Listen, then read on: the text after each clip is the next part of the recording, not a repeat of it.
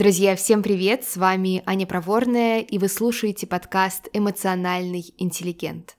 Этот выпуск я посвящаю всем людям, которые ненавидят тайм-менеджмент, или же тем людям, которые, возможно, иногда ненавидят себя в попытках свое время каким-то образом заменеджерить. Я хочу поговорить о том, почему эта концепция чаще всего на практике неприменима, даже если человек идеально, филигранно распределяет свое время в ежедневнике, и как более эффективно планировать свою жизнь на долгосрочной перспективе. Должна сказать, что эта тема для меня лично очень важна, и те идеи, которыми я с вами поделюсь, упрощают мою жизнь в том числе, потому что я человек с шилом или, другими словами, в моей э, нервной системе, похоже, система газа преобладает над системой тормоза. И все это выражалось в том, что пока я не научилась лучше себя регулировать, учитывая свои особенности, я набирала кучу проектов, сотрудничеств, каких-то хобби,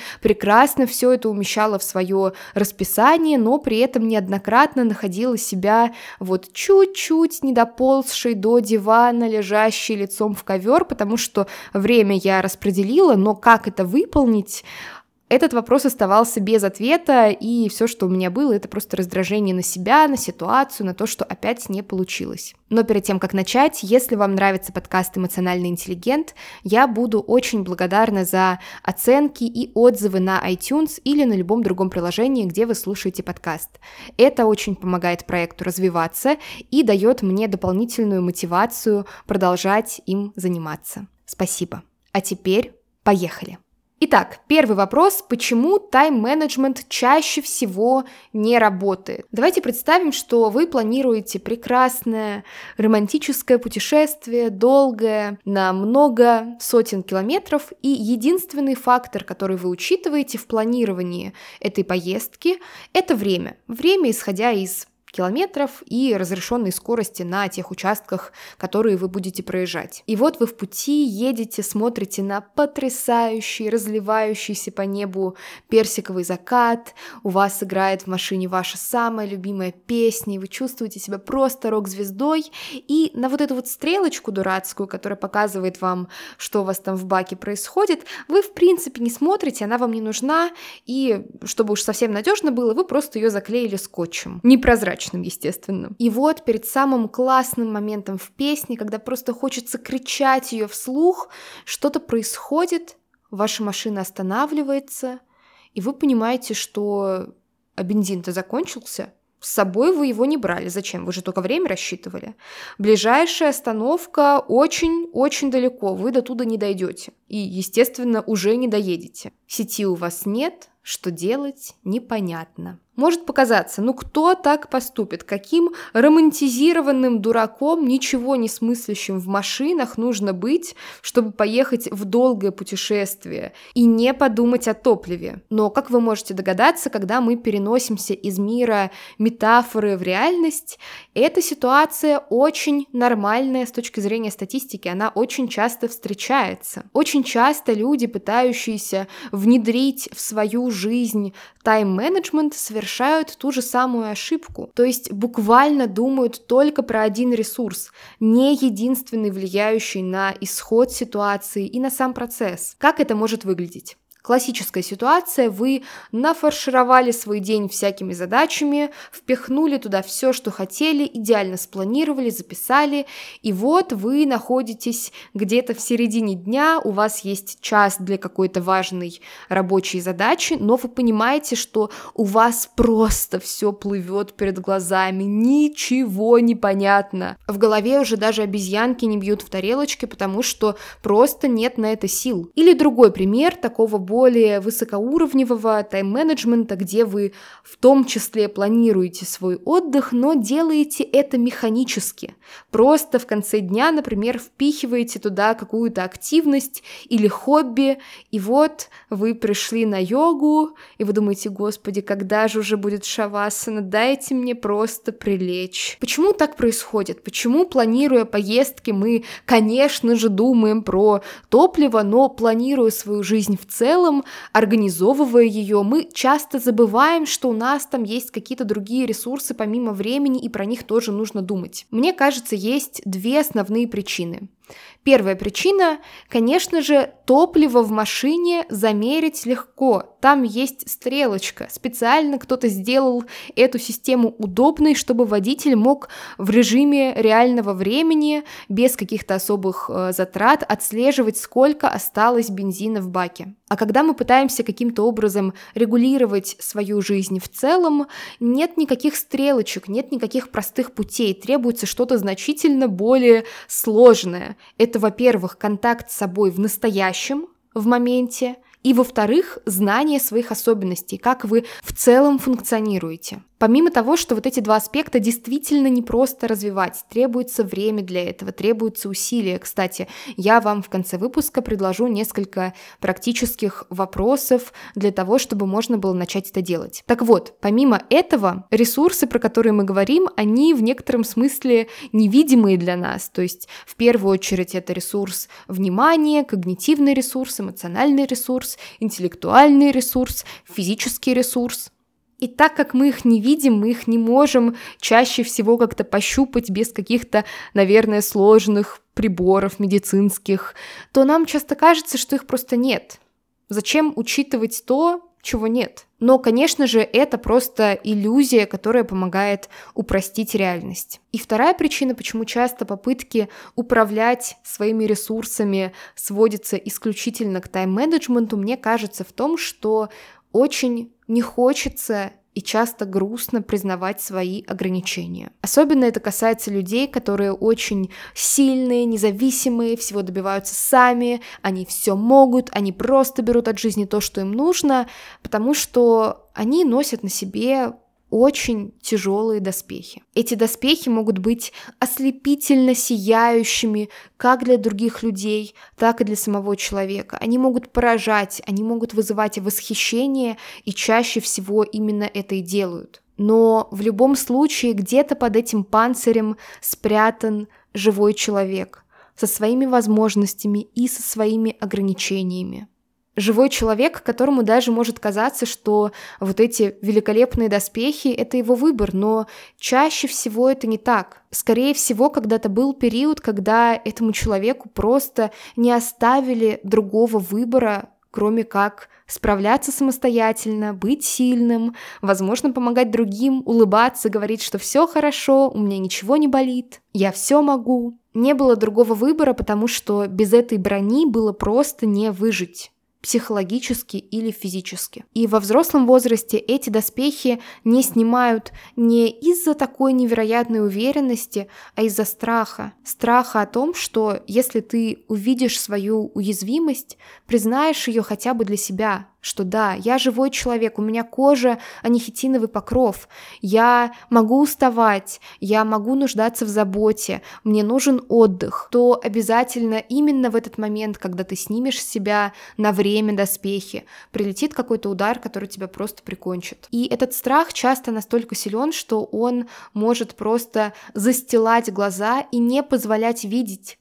А жизнь-то, собственно, поменялась Вокруг меня другие люди, я в другой обстановке эмоциональной, у меня другое финансовое положение, я больше не в опасности, мне не нужно все время защищаться. Так вот, чтобы перейти от такого прямолинейного, не очень хорошо на перспективе работающего тайм-менеджмента к более целостной системе, к ресурс-менеджменту, необходимо научиться быть в контакте и со своей уязвимостью, со своими ограничениями в том числе. Ресурс-менеджмент — это значительно более комплексная, сложная система, потому что, как я уже говорила, вот все эти ресурсы, все это разнообразие и физические силы, эмоциональный ресурс, интеллектуальный, ваша способность фокусировать внимание, все это есть ресурс, их бывает очень сложно померить и понять, на каком они сейчас уровне. Но начать этот нелегкий путь в любом случае имеет смысл с выстраивания контакта с собой. Знаете, контакт с собой — это такая концепция немного похожая, мне кажется, на проживание чувств. Понятно в общем и целом про что это, но вот как это сделать, куда это приложить, каким боком вообще не ясно. И поэтому предлагаю перейти к практической части, чтобы вот этот контакт с собой перестал быть чем-то неосязаемым, таинственным, мистическим, и было понятно, как именно начать этот путь, какой первый шаг сделать. Если вы сможете выполнять эту практику хотя бы две недели, я вам обещаю, станет значительно проще чувствовать себя в моменте, а не забывайте, вы свой главный компас. Во-вторых, у вас появится значительно больше информации о том, как вы в целом функционируете, как что на вас влияет, какие активности помогают вам восстановиться, какие наоборот забирают силы и как, соответственно, потом, планируя уже именно свое время, все это наиболее оптимальным образом сгруппировать. Итак, во-первых, я предлагаю вам поставить напоминание на телефоне и каждый час задавать себе простой вопрос. Как я сейчас себя чувствую относительно уровня моей энергии? Сколько у меня сейчас сил? И не пугайтесь, что нужно так часто задавать себе этот вопрос, потому что ответ вы даете очень простой по шкале от 0 до 10. То есть ничего там словами сильно описывать вообще не нужно. Где 10 это прям максимальный заряд сил, вы бодры, вы хотите что-то делать, у вас горят глаза, то есть максимальный уровень энергии, который вы можете вообще ощущать. А 0 это вот как раз, ну, примерно та ситуация, которую я описывала в начале, где вот чуть-чуть не успев доползти до дивана, лицом в ковер. И после каждой записи сделайте себе краткую пометку, что вы делали на протяжении предыдущего часа. То есть, если работали, то делали что именно, если у вас может быть какая-то разнообразная работа. Если отдыхали, то как вы лежали на диване, или смотрели сериал, или шоу, или вы были в зале, или вы ели, вы ели что-то тяжелое, или вы ели что-то скорее э, легкое, какой-то салат. И на этом этапе, на самом деле, довольно часто уже делаются важные открытия, потому что мы не всегда, будучи вот настолько сильно погружены в свою жизнь, в свои задачи, дедлайны, мы не всегда успеваем отследить, как на нас влияет наша жизнь, как на нас влияют какие-то события. Соответственно, мы не можем каким-то образом распределить свои дела, распределить свою занятость так, чтобы совсем справляться, не делая это через силу. Приведу простой пример, как мне эта стратегия такого предчувствования к себе помогла в значительной степени улучшить собственное состояние и, кстати, продолжить заниматься подкастом довольно регулярно, как мне кажется. Раньше, опираясь на тайм-менеджмент, я выделяла для себя несколько часов один раз в неделю для того, чтобы сделать полностью выпуск. Казалось бы, как удобно. Села, написала, записала, быстренько смонтировала, чаю попила, и все, вы великолепны. Но была одна проблема. Я никак не могла себя впихнуть в это количество часов, причем даже если я количество часов само увеличивала до какого-то нереального, типа 5 часов на один выпуск, для меня это очень много. Я все равно почему-то не успевала, все равно я как-то отвлекалась, прокрастинировала, и я ничего не могла с собой сделать, правда. Я очень пыталась, пыталась понять, понять, так, может быть, это не та тема, может быть, у меня неудобный стул. Но в какой-то момент я поняла, что, конечно же, проблема не в моей мебели или еще в чем-то внешнем. Проблема в том, что я действительно устаю, создавая подкаст. И мне не хватает сил в один день сесть и сделать выпуск, даже если у меня вообще нет, например, никаких сессий в этот день. Потому что когда я создаю какой-то выпуск, у меня никогда нет изначального стопроцентно прописанного плана, потому что я скорее задаю себе какой-то вопрос, на который я, например, знаю ответ на 98%. Но 2% это вот какое-то слепое пятно, что-то, что я вроде как ощущаю, но не совсем понимаю, и мне нужно как бы эту идею кристаллизовать, и это требует действительно моих сил эмоциональных. И я стала думать, окей, давай разобьем. Сегодня мы пишем сценарий, завтра мы записываем, послезавтра мы монтируем. Но эта стратегия тоже не сработала для меня, потому что я поняла, что я не могу даже нормально сесть и записать выпуск за один день, потому что я тоже устаю. Я никогда не беру и просто не зачитываю какой-то текст вслух. В любом случае там много моих чувств в выпуске. И к тому же, конечно же, у меня реально устает встает просто рот, потому что некоторые звуки мне до сих пор сложно произносить, например, R. Реально, каждый раз, когда я говорю R, мне нужно думать про эту дурацкую R, но, черт возьми, так много слов с этой буквой, что я могу поделать? И, кстати, на этот вопрос я нашла для себя идеальный ответ. Я нашла для себя тот подход к созданию подкаста, который позволяет мне это делать достаточно регулярно и с удовольствием. Мой метод может выглядеть абсолютно по-идиотски с точки зрения тайм-менеджмента, но для меня он работает просто прекрасно. Метод в следующем. Когда я работаю над выпуском, я делаю это каждый день но по чуть-чуть, минут по 20. Я реально могу сесть и записать вот 5 минут эпизода или написать там два пункта сценария. И все, потом я иду и дальше занимаюсь своими делами. Этот метод для меня работает, потому что он учитывает не только мой ресурс времени, но и мои ресурсы физические, мои ресурсы эмоциональные. Ресурс-менеджмент — это, конечно, значительно более сложно, чем тайм-менеджмент, но и работает он в невероятное количество раз лучше, потому что он учитывает в первую очередь не какие-то дедлайны, не какие-то ваши представления о том, как было бы удобно взять и в один день все сделать, а вас целостного со своими возможностями и ограничениями. А в целостности сила. С вами была Аня Проворная, и вы слушали подкаст «Эмоциональный интеллигент». До скорого! thank you